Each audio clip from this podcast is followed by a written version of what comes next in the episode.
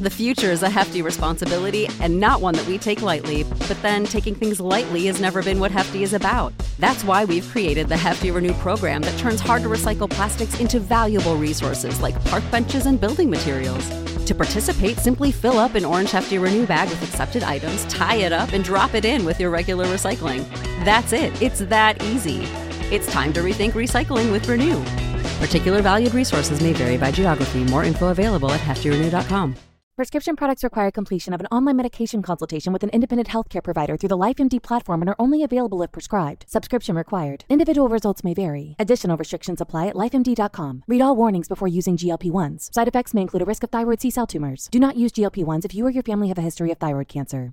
If you've struggled for years to lose weight and have given up hope, did you know you can now access GLP 1 prescription medications through LifeMD? LifeMD is now offering eligible patients online access to GLP 1s, the breakthrough prescription medication that can help you lose body fat and weight. Listen to what people are saying. Probably the easiest thing I've ever done. The medication comes in the mail and it's very easy to use. I've been able to live my normal lifestyle and I've lost 20 pounds already and I've never felt better. It changed my life.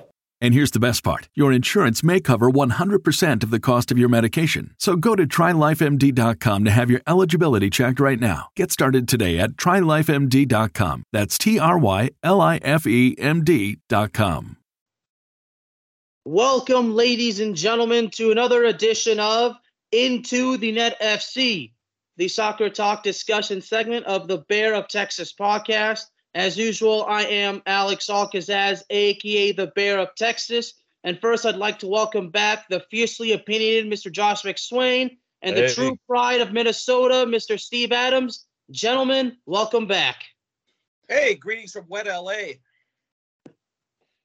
Hmm, great to be back on.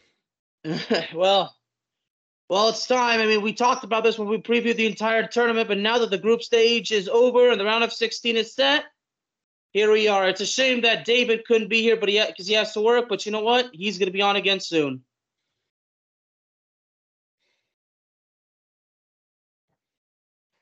So, gentlemen, I can't stress to you enough how much of a shocker this tournament has already been. I mean, all we've gone through so far is the group stage, but so many upsets. This may be the most surprising World Cup ever, at least the one I've seen. No question. And I mean, I've seen World Cups with preliminary round play uh, since 1982. So uh, there's none in living li- living memory that's been anything like this. And today, the last day of group play, did not disappoint. Well, Josh, what do you think so far? I remember when we did the first show, and a lot of us had disagreements on groups because a lot of these groups were very tightly packed. And I was thinking about specifically Group E because I had Germany and Spain going through while Steve and David had Germany and Japan. I guess we were both half right. Oh boy, I mean, I'm, I'm t- I mean, uh, I've, I've, I've already got the. I mean, it, it's a laundry list. Okay, you know, we, okay, well, Group B. Uh, I mean, it, it was definitely like that, but you know, we already go to Group C. I mean, Group C, I got this right. I knew that Mexico would be would not make it out because, like Alexi Lalas had said, the worst Mexican team that we have seen in a very long time, and we finally saw it. And out of the many things that went wrong for El Tri, the inability of scoring, of creating chances was their problem. We saw that in their first two games. We, but we saw that we saw them be able to do that and convert against Saudi Arabia, but it was all too late.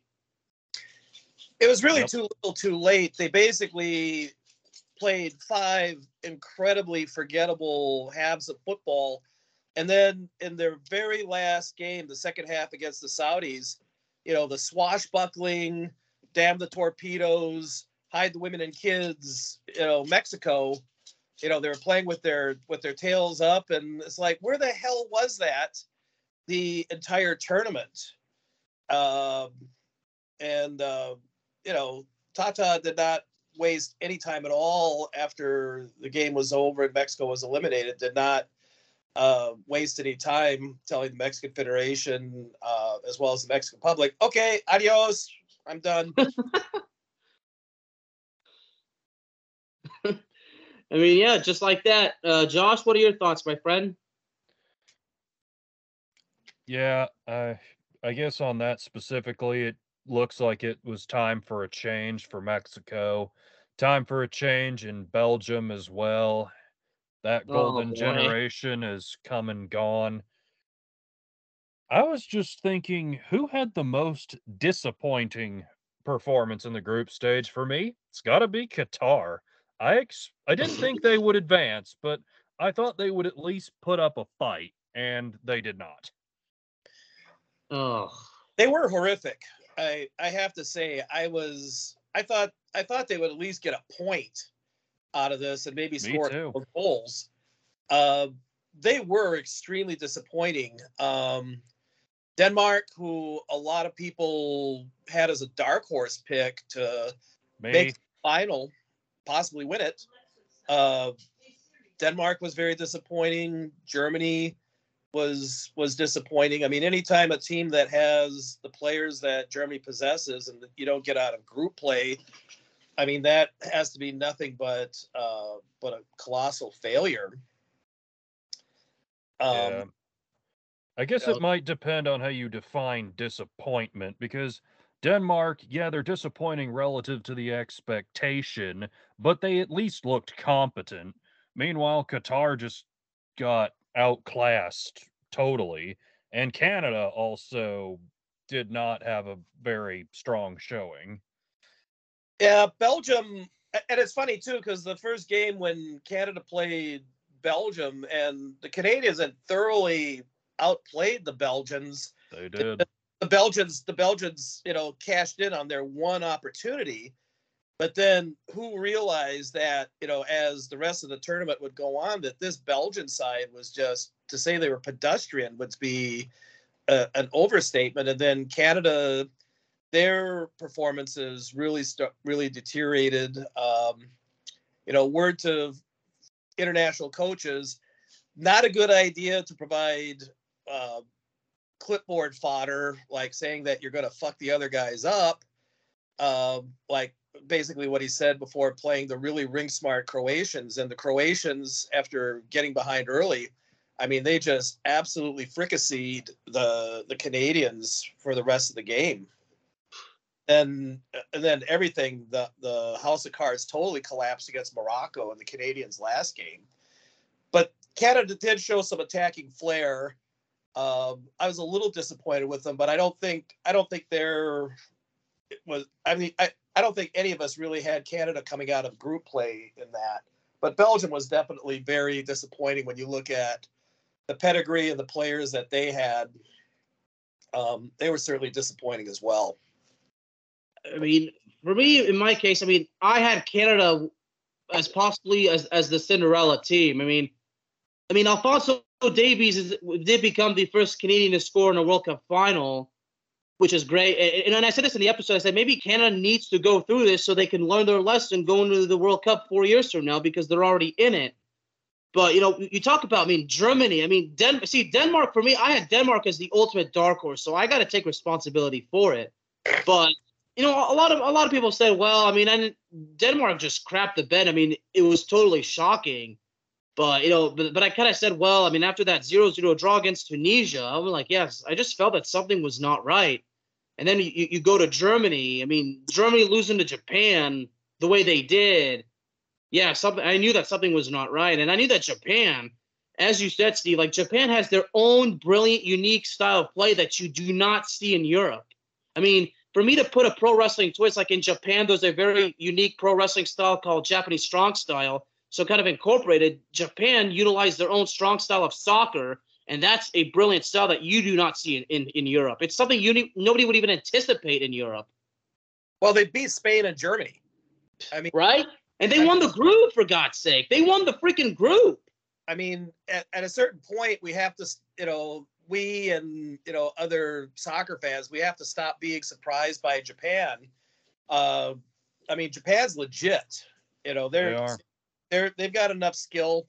They could win this thing, and also too, mad props to the Asian Football Confederation. Three Asian teams make it into the round of the 16th for the first time ever. South, yeah, South Korea w- w- was the uh, was another one. I mean, man, what a win over Portugal and Australia! Wow. I mean, and go back to Belgium. I mean, I'll never forget when Kevin what Kevin De Bruyne said as far as winning it. He said, "Not a chance. We're too old." I mean, I didn't, I didn't even know what to say. As soon as I saw that, my jaw dropped. My eye, I was like, "This this can't be for real." Did he really say that?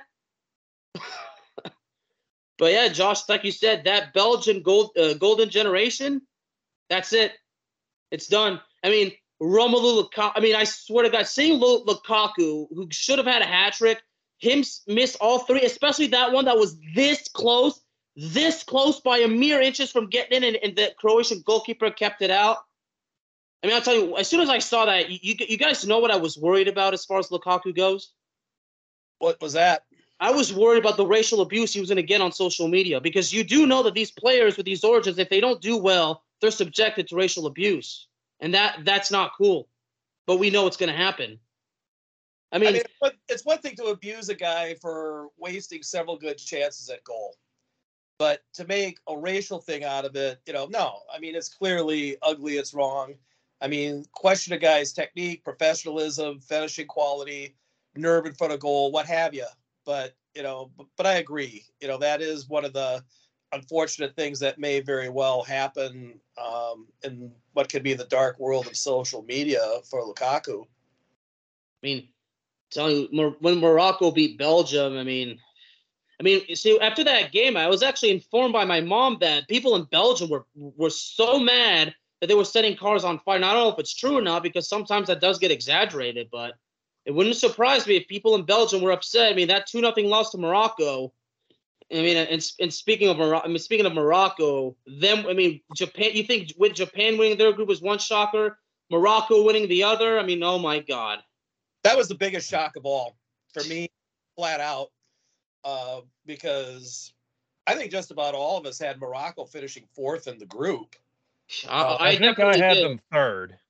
Okay. Uh, well, I, I, definitely had them finishing fourth, so I got to take responsibility. You know, I had I had them finishing last in, in the group. Um, but uh, but you know, not only did they win the group, but they did it with style points. I mean, they looked so slick and savvy, and they were opportunistic against the Canadians in their last game. And um, you know, it was kind of a good tournament for the Maghreb. You know, the the northern area of Africa that is Morocco uh, and Tunisia. Tunisia getting a, a win against France. They didn't make it out of the group, but for the for the thousands of people with Tunisian DNA that live in France, you know, uh, it was a very very happy day for them when they beat France the other day. I mean, I was. Pre- I mean, I'll be honest. I mean, Josh, you had to calm me down after this game because I was pretty. I mean, I was pretty ups. I was pretty angry because I was pretty. You see, like when Deschamps made those nine changes, uh, and I, I, just didn't understand. I mean, I get it. You rest a couple of the guys, but you know, I, I felt that Giroud probably should have started just so he can break that record and then and then be pulled out. But France did not look good, so that's why I'm, I'm so worried about you know going in going into, into the knockout stage. But everybody's telling me I, am just overreacting. But you're overreading. I think you're overreading it a little bit, Alex. I think just like you know the Brazilians losing to Cameroon today, in a in a match by the way that the Brazilians dominated and you know, they made nine changes. They rested a bunch of their players. They lost, but you know, look, they still won the group. In the two other games, you know, Brazil looked decent and solid, and you know that's a very formidable team. France is still a really formidable team, and um, you know, you give everybody a chance to play in the World Cup. You know, it was a nice luxury. Not all coaches have that. Um, I know that for the United States, for example, I mean, there's there's more than a few guys that haven't had a chance to get out there and oh you know. We uh, we we, we definitely got to talk about this guy talk about that. And guys when we talk about the us you guys can let it all out. Whatever you want to say about Berhalter whatever you boys will have the floor. Let me tell you that right now. Well should, should we should we should we get to the us or is there anything else we should cover before we get there? Now's as good a time as any to talk about the yanks. Uh, yeah. Well, I'm gonna be honest. You guys probably saw my tweets, uh, especially you, Steve, about how I depicted the game between the U.S. and Iran. a little 1980s pro wrestling twist. You know, Hulk, Hulk Hogan versus the Iron Sheik, and and to be and I'll be honest, I did look at the Iron Sheik's Twitter, you know, during that game, and it's just so funny seeing him cheer for the U.S. But but I'll, I'll be honest, Iran. When I talk about this game, I mean Iran had nothing to be ashamed of. They played their hearts out. They did. They played to the best of their ability. It's just unfortunate that their best wasn't enough. So, so, so Josh, let's start with you. Uh, your, your thoughts uh, on the U.S.'s campaign uh, in the group stage? I've honestly been pleasantly surprised. I think that the U.S. has a very relentless young squad, and maybe what they it might be a little bit raw, but they just have so much energy to make up for it. Think about this. They did not allow a goal in three games from open play. The only goal they allowed was the penalty shot by Gareth yeah. Bale against Wales. And just, Absolutely. I remember at the end of that Iran game, just, it was a frenzy. It looked like Iran was going to break through, but the U.S. stood strong and kept the ball out of the net. Matt Turner has played really well so far. I'm honestly starting to believe a little bit in this U.S. team maybe not they go all the way, but they may not be done after this weekend. All right. Okay, Steve.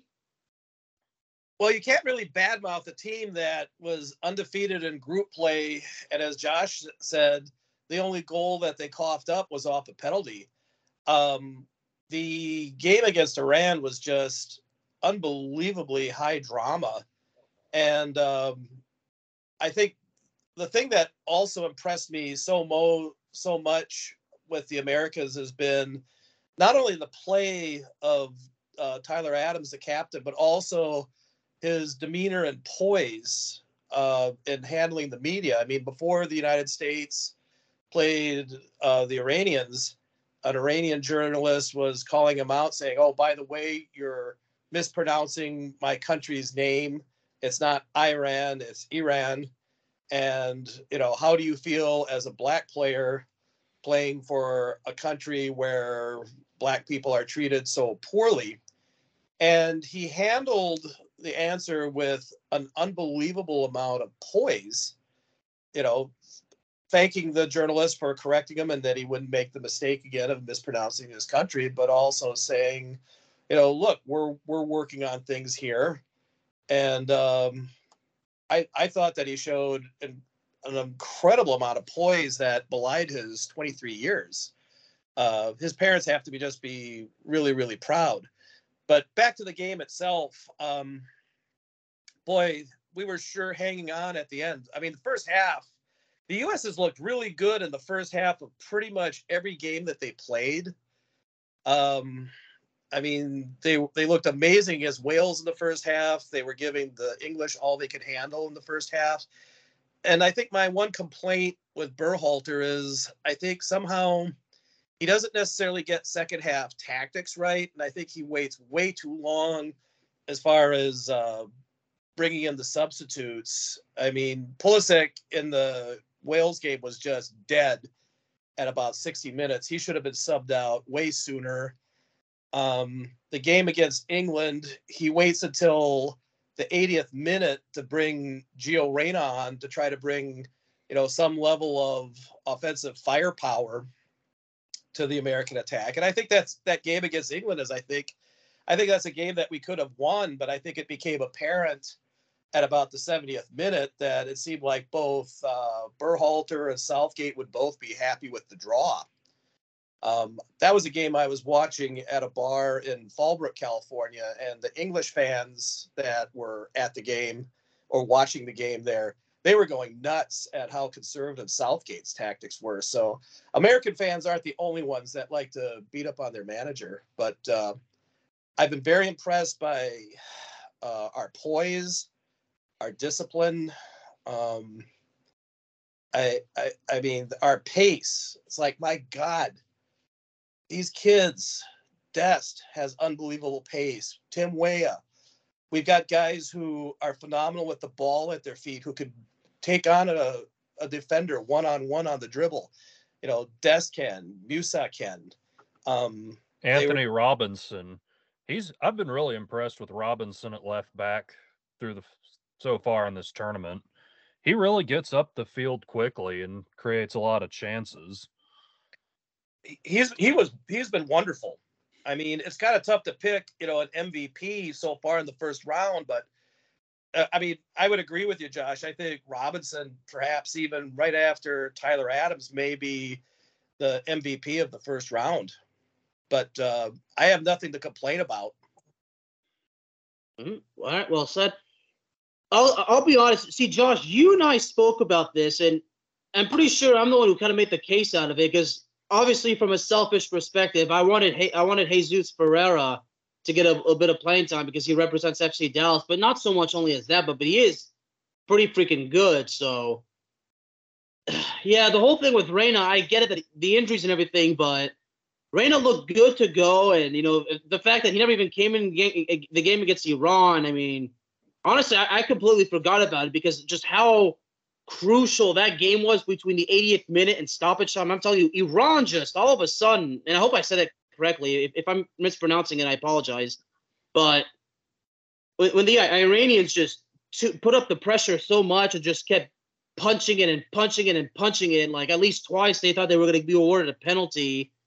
I mean, I mean, when the U.S. that last chance when that defender just kicked the ball away, I mean that that was it. I mean, so when I wrote an article and I said it on the show, the way the U.S. won this game is simple. They won it by surviving it because you could tell every second of that game, every, both teams were playing as if their life depended on it because you know a, a, a, a trip to the knockout stage means a lot, especially for the U.S. Because four years ago, they weren't even they weren't even part of this.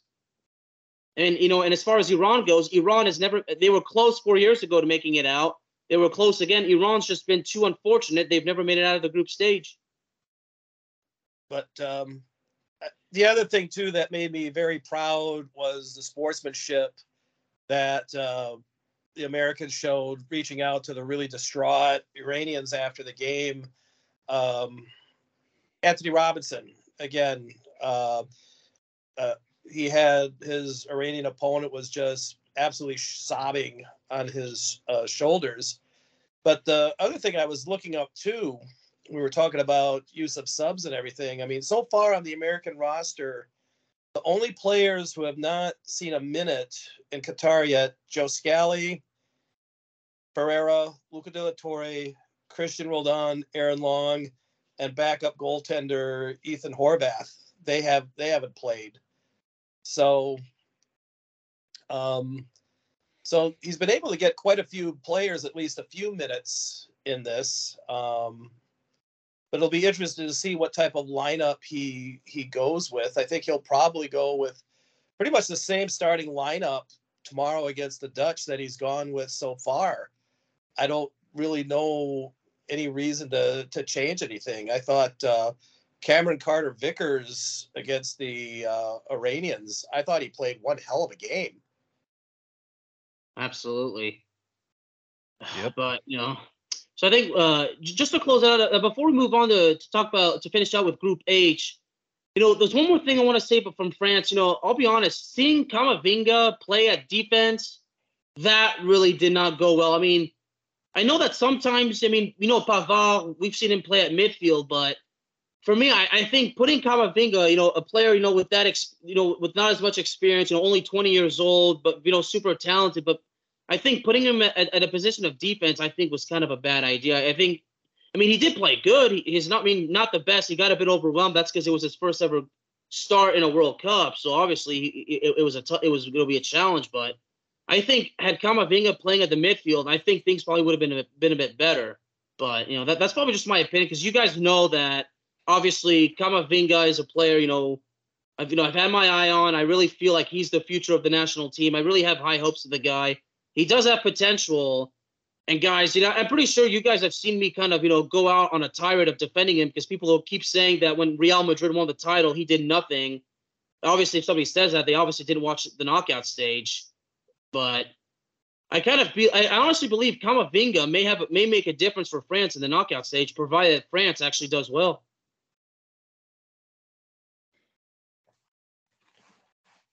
Yeah, I think there's a good chance he will be. Obviously, he's really young. He's immensely talented, and you're correct. He was playing out of position at left back.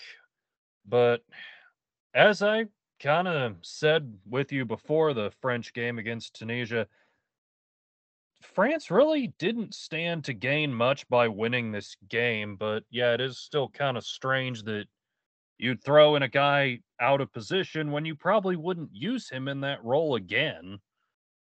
Right? Eh, it's strange, but you know, in the end, the French just had to make it through and they had like a 99.9% chance of finishing at the top of the group because Australia, well, they tied them on points as we knew they could, but yeah, they would have had to have made up a seven goal difference, and they only made up two because of be- them beating Denmark 1 0 and France losing 1 0. So, in the 4 1 yeah. win, yeah, them losing 4 to 1. Uh, Steve, anything you want? Anything you want to say about uh, Camavinga? He's a young talent, and he still has a really good upside. And like I said, I I think it's it's too easy to read too much into that loss against Tunisia. France can move on, and I think Deschamps will have ready to play. Yeah, I think it's just it was just the attitude and the the harmony and everything that kind of worried me. But I, but my friend, my you know this you know my friend who's obviously got way more courage than me. He has more optimism than France because he believes France will win it again. But we'll get to that in a bit. But guys, Group H, obviously I got some explaining to do because I had I didn't think South South Korea would, would make out of it. I mean, South Korea beating Portugal. I mean, that goal at the end. Oh my God! But it's not only that, but the drama after the end of Ur- of Uruguay and Ghana. Man. Well, this was the group I had wrong because I thought that Portuguese divas would blow up and make it like Shades of France and South Africa in 2010. I was right about South Korea getting out of the group. Uh, it, it just never ceases to amaze me how hard these guys play and they just give it their all, uh, you know, for the entire 90 plus minutes plus whatever, how much ungodly long stoppage time they're doing in the tournament. But the, but the South Koreans, they're just, they're so gutsy and they're fast. And, and Son is a player who's just got mad skills, you know, that we see week in and week out with Tottenham in the EPL. But um, but yeah, uh, but did not ex- did not expect to see Portugal lose their their last game today. But you know they were able to hold things together enough to to win the group, and I was wrong there. I really thought that the Portuguese were going to implode in this tournament.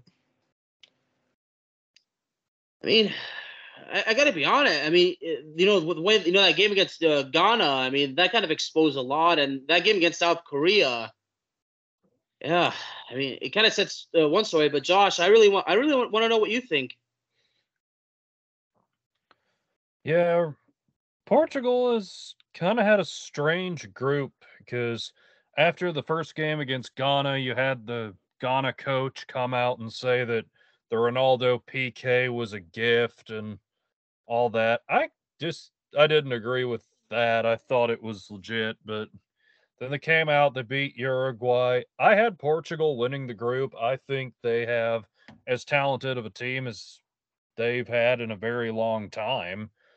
I still expect them to make a another fairly deep run and their opponents coming up are somewhat favorable if they got to get past Switzerland and the Swiss are not a pushover.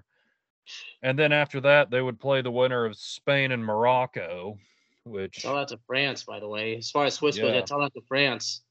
But, anyways, Spain, they're a team that can beat anyone and lose to anyone, it seems like. Just never know what you're going to get out of them any given day. Morocco I mean, is just a team playing with house money Nobody expected them to go this far. They could spring another upset, maybe two of them. Who knows? Well, we are we are in the round of 16. Uh, well, guys, tomorrow morning, the Netherlands and the United States. And I'm going to say it right off the bat. I honestly believe the USA has a good chance of winning. Well, after everything that's happened in the first round here uh, of group play, I think everybody has has to feel like they have a shot. Uh, I think even even the Socceroos against uh, Messi and Argentina. Uh, who thought that Australia, a team that had to win a playoff against Peru just to get to the World Cup, and then, you know, Josh used the term house money. Well, Australia is playing with house money too because nobody really expected the Socceroos to get out of of group play. So, I mean, both games tomorrow you have very decided uh, underdogs against really strong favorites. The only rumor that I've heard with the Dutch is that it sounds like they've got a little bit of flu uh, going through the squad, which is not unlike what's been going on here in Southern California. But um, I mean, I still think the Dutch, I think they just have too much quality. But do I think the U.S. has a shot? I'll tell you what, they were bossing England around for long stretches of that game. And that was a team that uh, had a hell of a lot of talent on it. So if they could do that against the English, why not the Dutch? Absolutely. Josh? With the three games that the Dutch played, they did what they needed to do, it seemed like, but they weren't overly impressive, I didn't think. You know, they just sort of had you might say workman-like performances against Qatar and against Senegal. And then uh, their game against Ecuador, toward the end, I thought they were going to lose. It looked like they were being outplayed by Ecuador. And the Dutch have also only allowed one goal to this point, but I think we can all agree that the U.S. will be the best team that the Dutch have seen so far. I would agree with that. I mean, whenever it comes to the Netherlands, you know, and Steve, you've said this many, many times. I mean, the Netherlands, they're arguably the best team that has never won the World Cup because they've been there three, they've been in the final three times and always, you know, and, and somehow, unfortunately, just never could pull through they have such a strong pedigree, and for a small country, they produce so many top flight players that are playing in like the four major leagues in Europe. Um, I mean, people study the Dutch coaching methods. Uh, Ajax, um, Van Gaal, the the current manager, he's a very very savvy guy. Um, so the Netherlands does have a problem in the past uh, where they sometimes they can kind of play down to the level of their opposition, and at times they've gotten bit in the ass doing that. But um, but I think the U.S. I think our team speed and pace. I think we can actually match the Dutch. I'm really really curious to see how it goes with our with our midfield. I think the fit. I think at the end of the day, it may come down to the finishers. And I mean, the Dutch, I mean, they can finish. Def- definitely. Well, prediction for this one. To be honest, I got the I, I got the U.S. You're picking the U.S. I, I, I, have, I have Christian Pulisic scoring a late game winner.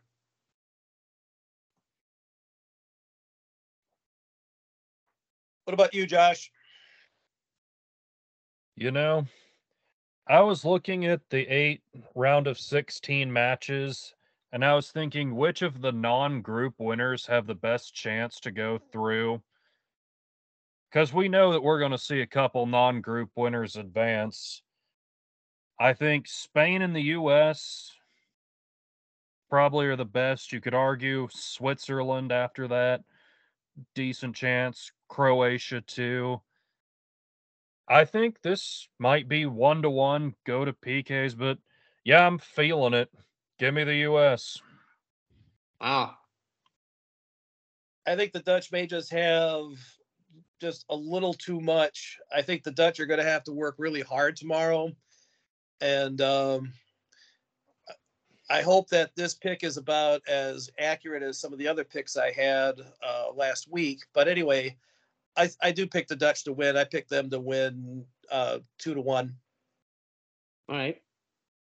All right. The Socceroos versus La Albiceleste, Australia versus Argentina.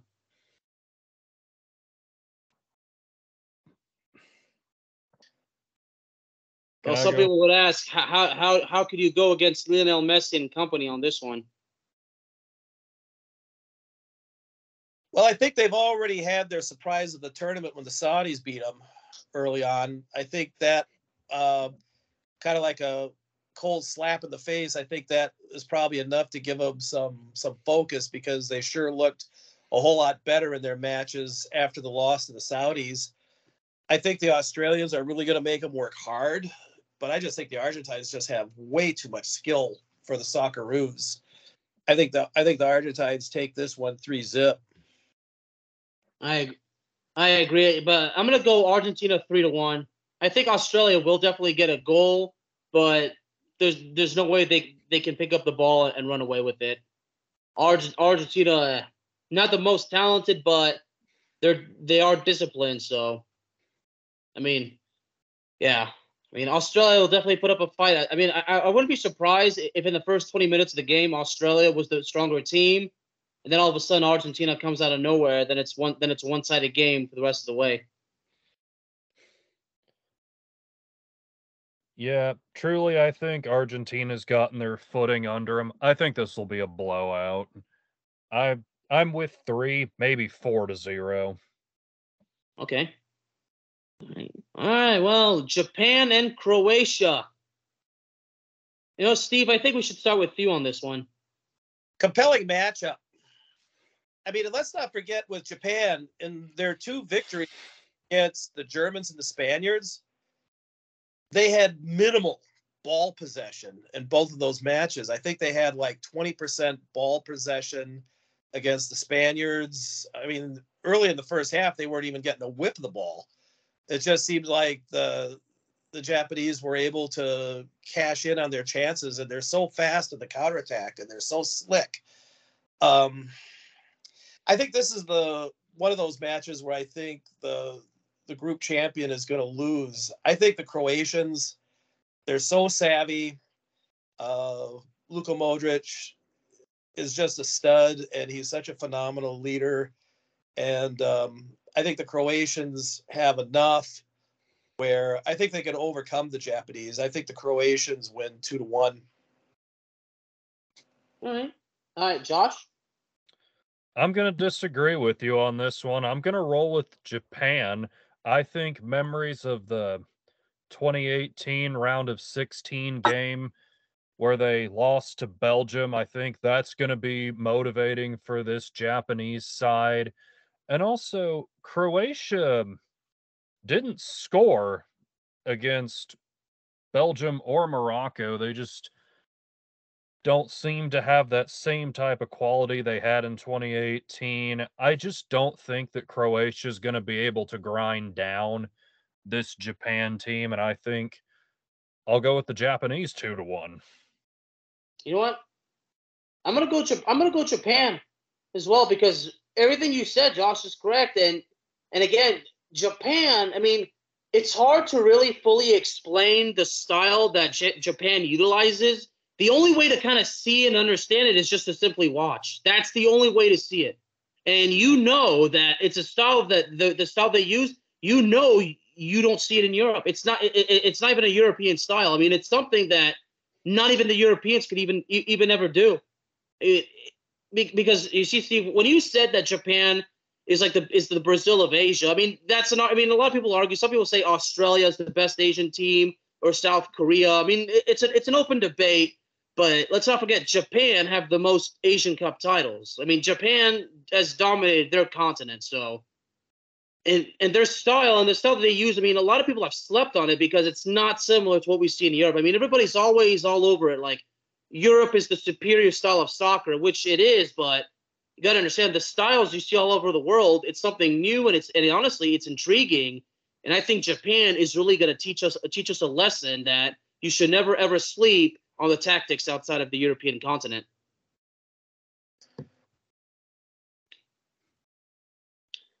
All right.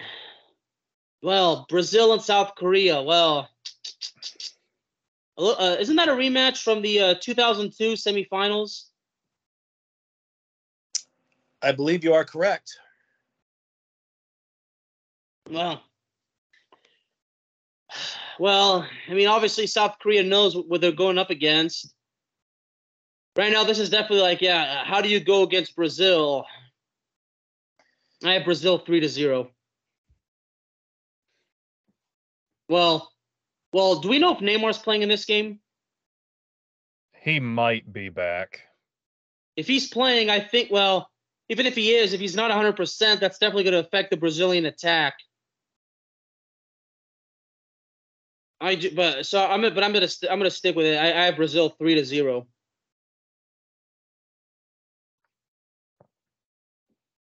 All right. Think, uh, what, what about you, Steve? I think it should be a really interesting game. I I love the South Koreans' heart that they play with, but I think Brazilians just have so much skill. I think if I think if Neymar plays, I think I think Brazil wins four to one. Okay. You, Josh? You know, it's really interesting that Brazil didn't allow a shot on goal until their game against Cameroon. And I know they were kind of playing a lot of reserves in this game. The Brazilian attack has been a little bit disappointing. I kept expecting they were just going to run some of those other teams completely off the pitch, but they didn't. They only scored three goals total in those three games. I think Brazil will win three to one, but it's going to be two one for a while, and then Brazil gets a late one that kind of seals the deal. All right. Oh, look at this. England versus Senegal. You know what, Steve? I think we should start with you. Well, Senegal getting out of group play without Sadio Mane being able to play with them this tournament. It's pretty pretty big feat. Um, as far as England, which England will show up? Will it be the England that you know just ran rings around the Welsh and the and the Iranians? Or will it be the ponderous, deliberate, playing afraid to lose type of game that they showed against the Americans? Um, I think Senegal is going to let it all hang out. Uh, I think if I think if Southgate actually lets his players play, if he lets his horses run, I think England wins this game. But I think if he tries to make it into a slow, deliberate type of game, it gives a team like Senegal a chance, you know, to to score and, and make a game of it and get the the English psyche self doubting again. Um, I think England is going to struggle in this. I think England wins one zip. Okay. Josh?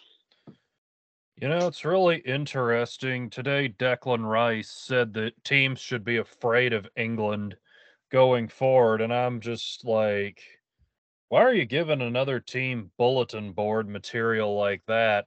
It's just not a good move. But that said, I think England has too much talent for Senegal to overcome.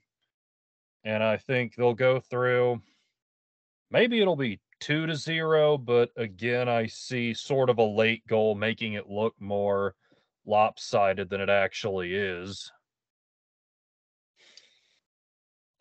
You know what, guys? I can't believe I'm going to say this, but I have a feeling that Senegal is going to somehow, some way, pull off the miracle of the century. I mean, they're probably this. I feel like they're going to do something even bigger than what they did back in 2002 when they beat France. I think that they're going to beat England in a way that their win back in, in 2002 was almost absolutely nothing. I feel like Senegal is is going to prove to be the Cinderella team of this of this tournament. So I think I think Senegal somehow finds a way. Senegal wins two to one. And I'm talking and I'm talking about England having the lead most of the game, and then Sen- and, and, and then Senegal rallies from behind. Well, now we get well. Now we now we get to really the game that's for me. France versus Poland. You know what, Josh? I, I'm to let you go first on this one. Okay, so we know that the Polish have not done very well at Euro tournaments and they didn't do well in the World Cup in 2018. They got through this time and good for them. Glad Robert Lewandowski has gotten a chance to get to the knockout stage and their goalie, I can't pronounce his name. I know he's played for Arsenal and Juventus. He had a heck of a group stage as well.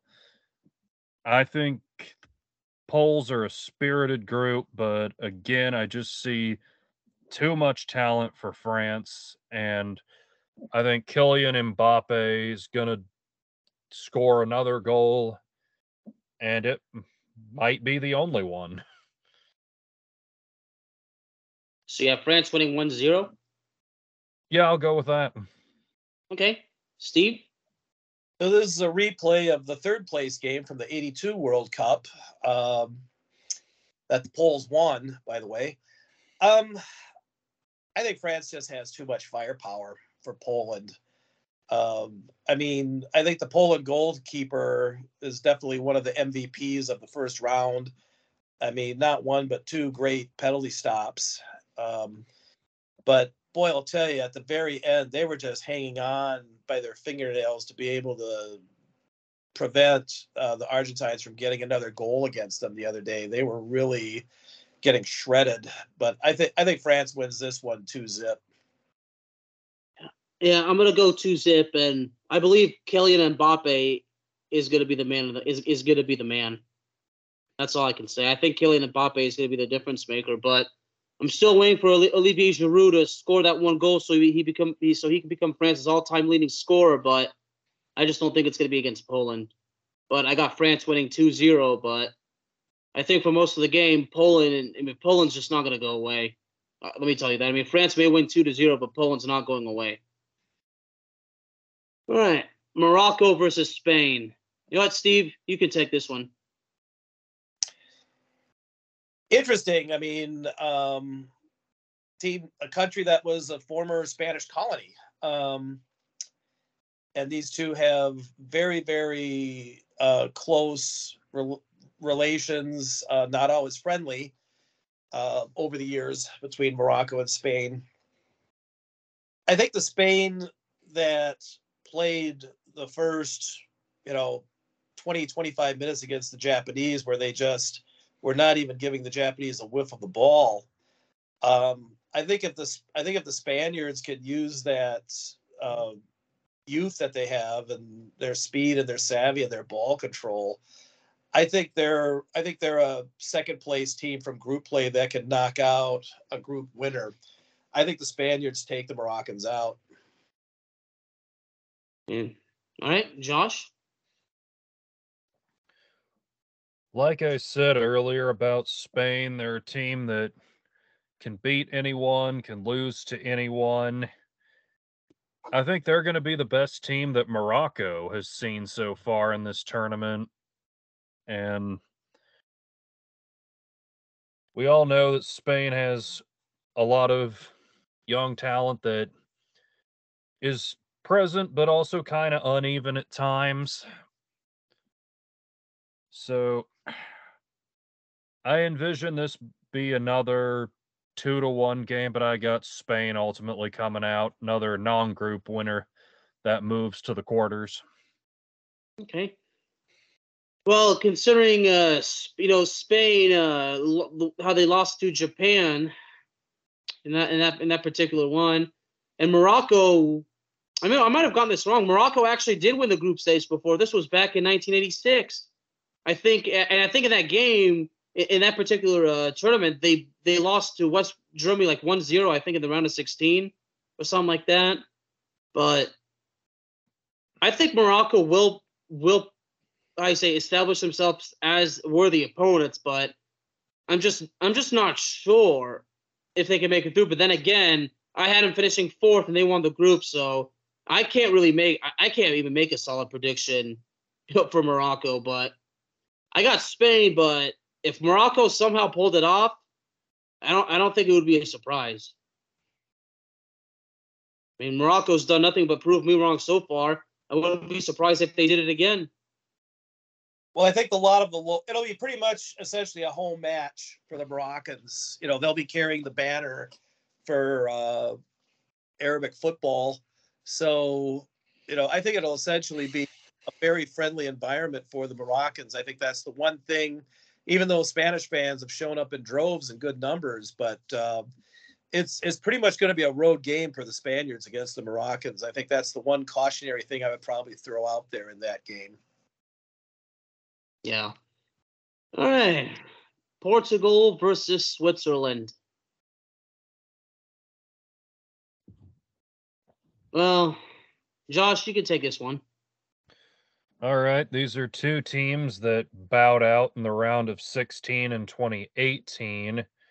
Obviously, I had high expectations for Portugal coming into this tournament.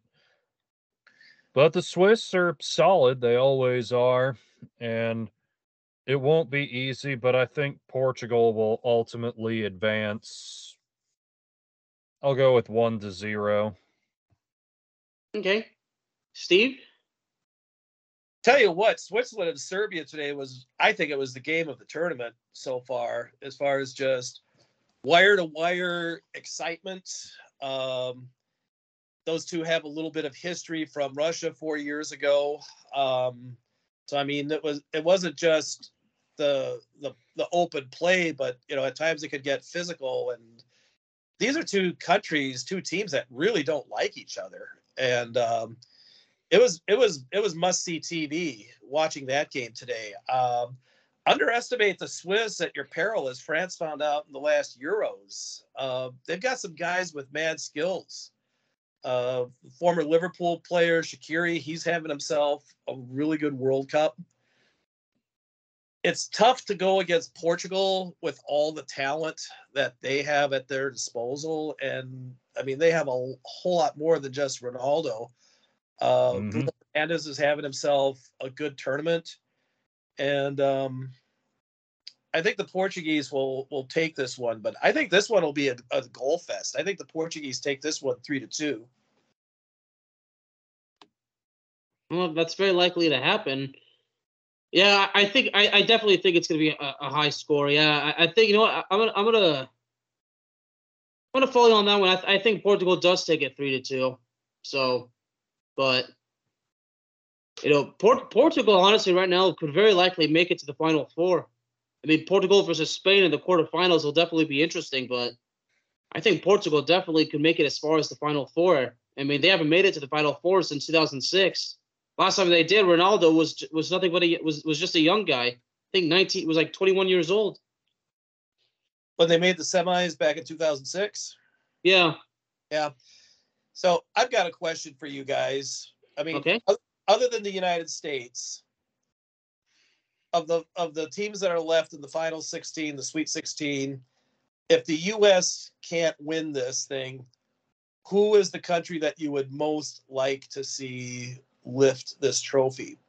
Well, I think you guys know my answer to that. If, if the United States is out, it would obviously. Uh, well, for me, uh, for me, would you ask me aside from France? For you, okay, aside from France and the U.S. Okay. Well, I would say maybe Brazil only because I'm a huge fan of Antony and, and Vini Jr. I would love to see them win the title. So I mean, so I mean, I, I so if it was Brazil in the final, I'm not necessarily rooting for Brazil. I'm rooting for Vini and and, and certainly a couple of the players.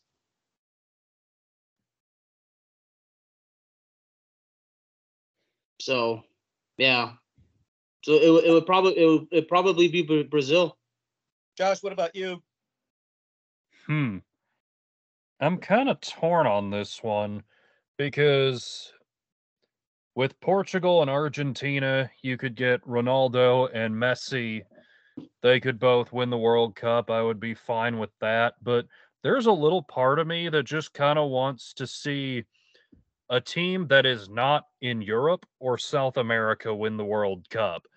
I remember after the Euros last year, Alex and I had talked about it. We're like, which continent other than those two is going to have a team win the World Cup first? And so to see a team from Asia or even a team from Africa win it, I would be totally down with that. I think Japan, they're going to have to go against Brazil, but they probably have the most talent of the teams that are not from Europe or South America that remain.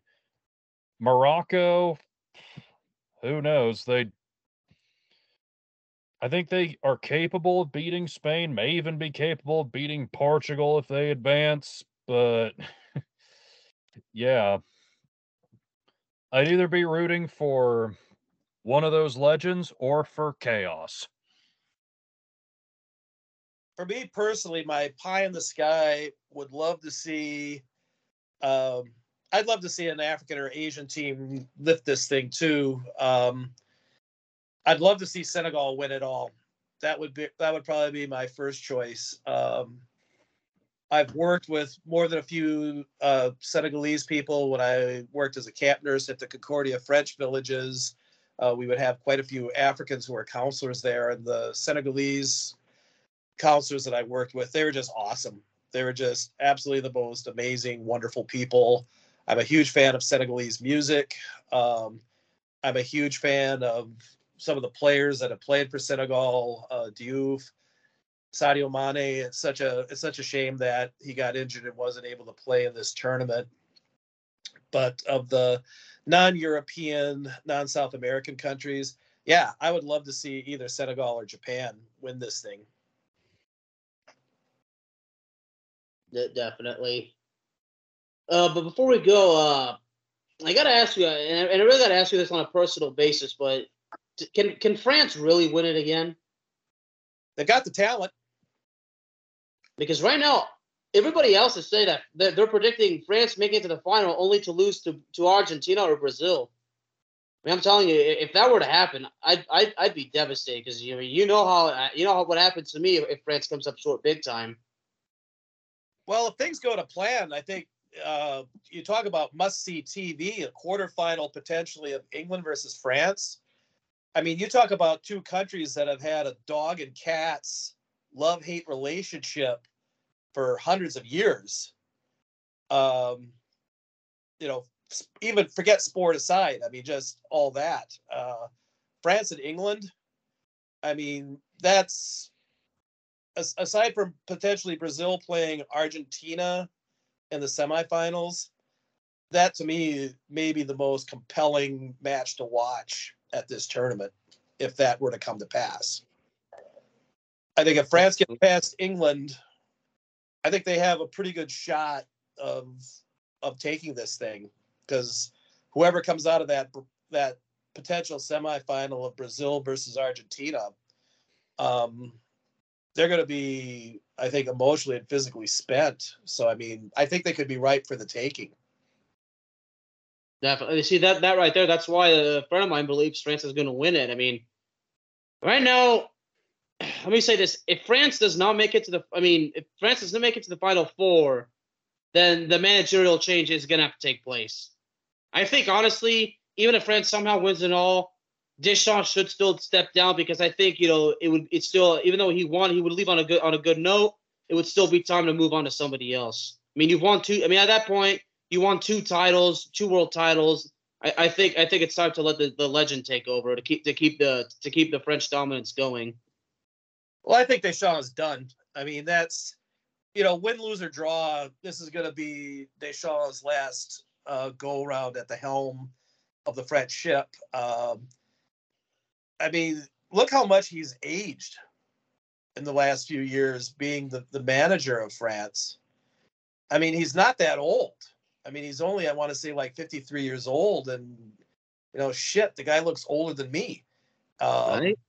I mean, the the pressures of the job and dealing with the media and prickly personalities and, you know, the pressure to win and all that. I mean, it's kind of like being president of the United, of the United States. That ages you too. Um, but uh, but yeah, I, th- I think this is Deschamps' last rodeo yeah, and then Z. I mean, I'm telling you because when Zidane takes over, I mean, he can handle the he can handle the pressure. I mean, I've I've already gone over it with Zidane. Like Zidane fears nobody, not the French media, not the not not the diva personalities of the players. I mean, he's gonna take over, and I mean the play the, the players are just gonna be like, yeah, we got we got to work, or else we're or else we're or, or else he's gonna he's gonna so, throw us out. I mean, Zidane's yeah. not afraid to omit a to, to omit a big player from the from the squad, so Zidane's just that guy. But but going back, I mean, I I really do want France to win it again. I think they definitely could, but the problem is, I think the depth as well is, is a major issue. But but right now they got to get through. They got to get through Poland. But and I think and I think they will. But I think we're in for an exciting round of 16. So uh, I mean, tomorrow morning I got to get up, watch this game before going to work, before working another uh, nine-hour shift. And again, you know, I assured everybody, look, I'll, I I will be working more. It might affect my schedule a little bit with with podcasting, but I'm not quitting, guys. I'm only doing it because podcasting right now is not being close to paying my bills, and I I I, I had to go back to work. And, and this is off topic, but guys, look, Ubering, pizza delivering is something I would stay away from. It's not fun. It's not worth it. It affects you. It, it does affect you mentally, physically, and everything like that. Like, guys, what I'm saying is, I've been through that. You don't want it. Believe me. On the bright side, being on the podcast is very cathartic because it it gives you a chance to be able to, you know, share points of view and talk about things and talk about different subjects and you know meet a lot of people. So, um, so I think this has been a great thing for you to do this podcast, and it's been wonderful to be able to join you and and Josh and, and David on this. Uh, so it's it's it's been nothing but fun. I mean, I'll be honest. This podcast is going to go on and, uh, forever. I'm never I'm never going to quit. I'm, I'm never going to close it. I mean, podcasting's the only way an honest journalist can make it now. Let's be honest. This is it especially the way uh, the way I, I I tell like it is, especially the way Josh is. I mean, Josh is not fiercely opinionated because we we we we give him that. I mean, Josh is legitimate. You are legitimately fiercely opinionated, my friend. yep, not afraid to be wrong, especially on the Danes. but uh, going with this World Cup. So before I let you guys go, uh, how would you describe uh, this World Cup so far, like in in one in one or two words? Chaotic. Okay. What about you, Josh? Topsy turvy. Okay. I'm gonna go mysterious. I mean, number one, France. France so far has defied the curse, but we'll see. I mean, if France wins it all, that's definitely defying the curse. But right now, but my word so far is mysterious. I mean, again, I mean, why mysterious out of all the words? I mean, again, let's go through the laundry list of the of the ones who did not make it out of the group.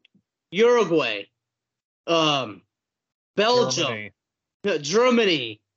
I mean, Denmark, Mexico, right? Qatar, the host country. 200, all the money that the country spent, 220 billion. This is the most expensive World Cup ever, by the way. Yeah. By the way, on this on the subject though, I would throw out to your listeners if you get a chance to watch um, the Netflix miniseries FIFA Uncovered I'm um, three episodes in, and um, if you're a soccer fan and you really want to be just absolutely disgusted by uh, very wealthy people in suits behaving badly, um, it's pretty compelling viewing. I would strongly recommend uh, watching that in between episodes of watching uh, Rudolph or Frosty the Snowman for your holiday fare. Absolutely. I mean, I'm probably gonna go edit this uh, and, and and then uh, probably watch one episode before going to bed. Well, gentlemen, anything else you guys want to throw? Nope, that's all for me. All right, Steve. Early start for me tomorrow. I got to be at a German restaurant at 6:30 for to get a table for that seven o'clock kickoff time out here on the Pacific Coast. Oh yeah, it's a nine nine nine o'clock here in, in Texas, but well, ladies and gentlemen, Into the Net FC is available on all streaming platforms, including Spotify, Apple Podcasts, Google Podcasts, Amazon Music, and YouTube. Gentlemen, thank you very, very much. And we're going to do this again soon once the round of 16 is over. And hopefully, we'll be able to have David on the show. My pleasure coming on. Thanks for inviting me on again. Have You're a welcome. great weekend, everybody. All right. See y'all later. Bye bye. You know how to book flights and hotels. All you're missing is a tool to plan the travel experiences you'll have once you arrive. That's why you need Viator. Book guided tours, excursions, and more in one place. There are over 300,000 travel experiences to choose from, so you can find something for everyone. And Viator offers free cancellation and 24 7 customer support for worry free travel. Download the Viator app now and use code Viator10 for 10% off your first booking in the app. Find travel experiences for you. Do more with Viator. Support for this podcast and the following message come from Corient. Corient provides wealth management services centered around you. They focus on exceeding your expectations and simplifying your life. Corient has been helping high achievers just like you enjoy their lives more fully, preserve their wealth, and provide for the people, causes, and communities they care about. As one of the largest integrated fee only registered investment advisors in the U.S., Corient has deeply experienced teams in 23 strategic locations. Corient has extensive knowledge spanning the full spectrum of planning, investing, lending, and money management disciplines. Leverage Corient's exclusive network of experts to craft custom solutions designed to help you reach your financial goals, no matter how complex they may be. Real wealth requires real solutions. For more information, connect with a wealth advisor today at corient.com. That's C O R I E N T.com. Corient.com. Save big on brunch for mom, all in the Kroger app. Get 16 ounce packs of flavorful Angus 90% lean ground sirloin for $4.99 each with a digital coupon. Then buy two get two free on 12 packs of delicious Coca Cola, Pepsi, or 7UP, all with your card. Shop these deals at your local Kroger today or tap the screen now to download the Kroger app to save big today. Kroger, fresh for everyone. Prices and product availability subject to change. Restrictions apply. See site for details.